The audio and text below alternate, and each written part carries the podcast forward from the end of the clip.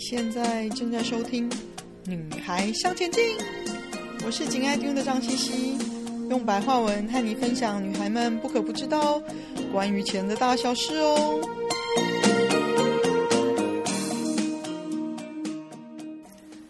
欢迎收听第一百二十二集《面对老去的勇气》。最近身边接连几个朋友的父母们呢，在过完农历年。因为农历年是一个非常大的节气哦，前后一个一个都走了。平时看似平静坚强的几位，面对人生的老、病、死，心里有重大的冲击，也有无限的感慨。我们有可能准备吗？先跟各位分享一个故事。每到农历年的时候呢，照例都会有一只大狗狗到我家来 home stay 过年，因为他爸爸妈妈要带小朋友们回南部过年，不方便带他一起舟车劳顿。之前呢，也曾经试过送狗饭店，但是他不吃不喝又不睡，很是伤脑筋哦，因为他对我印象还不错。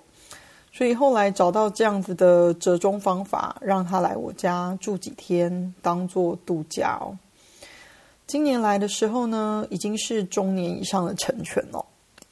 虽然往年来的时候，因为它是繁殖场出来的狗，所以健康上有很多问题，频繁的尿道炎、眼睛不舒服、睫毛倒插，还有尿结石。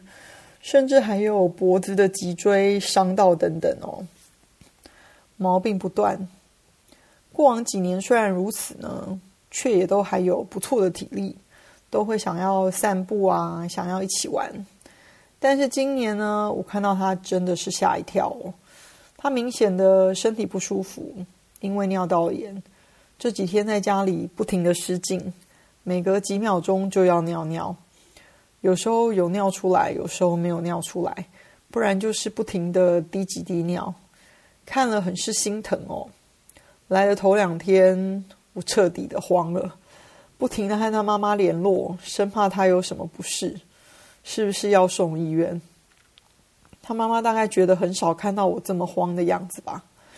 另外也发现他没有以前的体力和精神，甚至丧失了好奇心。恍如已经步入了老年哦，非常不适应离开家里，就算是到我这里来，以往大概适应一天就可以非常的放松，可以睡得打呼自如哦。这一次的时间比往常长了许多，要到第三天才比较放松。不过就已经准备好要回家了。其实它是训练很好的狗，平时只在户外上厕所的哦。每天早中晚都有带出去散步、上厕所的，所以这次来呢，不停失禁的状况让我一直处于惊吓哦。惊吓的不是说他不停的失禁，惊吓的是没想到他怎么老得这么快。我以为还要好几年才会看到他这般的老态哦。尤其出去散步的时候呢，以往都是横冲直撞的，因为他很喜欢猫咪，他不认为自己是狗。觉得自己是猫咪，这是一些松狮犬的特质哦，所以他呢一直会想要去找猫咪玩，只要闻到猫咪的味道就会很开心。可是没有看到猫咪，他就会一直哀哀叫哦。但是呢，这次带他去散步，发现他走两步就要停个五步的时间。原本每次二十分钟的散步时间，已经比以往少了许多。以往的尖峰时间大概可以走个一两个公里的路，现在的体力已经无法和以前相比较。十分钟的路程可以走个半个小时，走两步休息五十步哦。我一开始还有一些不耐烦，没有发现或许他是真的身体不舒服，老化了没有力气，还会站在他的屁股后面呢，用我的脚缓缓地带动他的脚往前。让他不情不愿地往下走下一步哦。后来觉得我这么不贴心，是不是因为没有办法接受他这么快的衰老？因为我一直以为不会这么快到来啊。我后来跟他妈妈说，他女儿这次来给了我很大的感触，让我好好思考了衰老这件事情。衰老很难接受，很难面对。我们或许理智上以为准备好了，但是当它真正到来的时候，却不是这么一回事哦。可是它就是这么硬生生的摆在你的眼前，我看着狗女儿都不知道该怎么办了，更不知道以后怎么面对自己父母的衰老，尤其是生养自己几十年，在我们开始有意识知道父母是谁的时候，是他们的青春壮年。那现在其实已经开始慢慢衰退，只是什么时候到需要帮忙的地步哦。当然，我一直有这样子的心理准备，但是不知道哪一天真的碰到了，会是什么样的状况。红脖子呢，对狗女儿比我还更有耐心。他笑着说：“他怎么跟我爸爸一样呢？因为他刚从美国回来，就是刚从美国照顾他爸爸回来哦。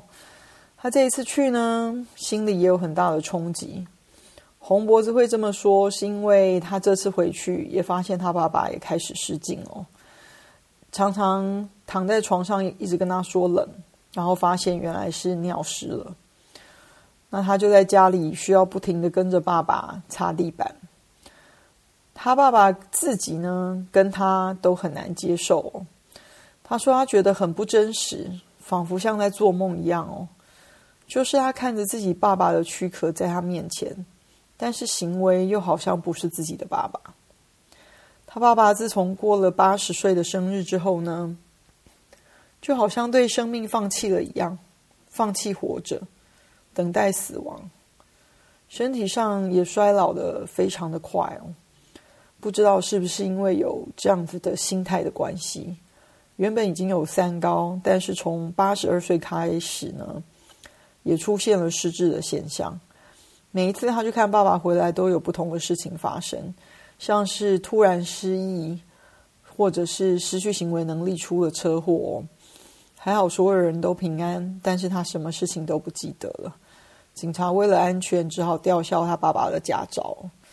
另外呢，他上一次回来，轻轻的告诉我说，他带他爸爸去兜风的时候，突然间发现他爸爸。和他讲话的语气不太一样，才发现他爸爸不记得他是谁了。问了他不少问题，以为他是儿子工作上的朋友。虽然呢，红脖子轻描淡写的说着这件事情，但是自己的爸爸在两年之内衰老的这么迅速，我可以感觉得到他很难接受，好像一场梦一样。另外一个朋友呢，他的妈妈失智了多年哦，大概八九年哦的时间。农历年前呢也走了。我这个朋友说啊，面对妈妈失智这件事情，他一直到第五年才好过一些，也才能比较面对这个状况哦。面对衰老这件事啊。当然，我们听到的大多都是从晚辈口中的叙述，从这些聊天诉说当中呢，可以感觉到对当晚辈的人来说，不管是理智上、情感上都很难适应，更不要说接受了。我相信对当事人来说，更是几百倍、几万倍的冲击。一开始发现自己衰老到无法控制自己的行为能力。甚至到后来，发现自己的脑袋已经不听使唤了，处处需要别人的帮助，这更是一种非常大的冲击跟恐惧啊！我们可以有勇气，尽量做好准备，面对父母的衰老，往后更进一步来面对自己的吗？今天的分享就暂时到这里喽，希望有带给你一些新的发想。听完记得赶快给我们一个评价，有空和你的闺蜜们分享《女孩向前进》哦。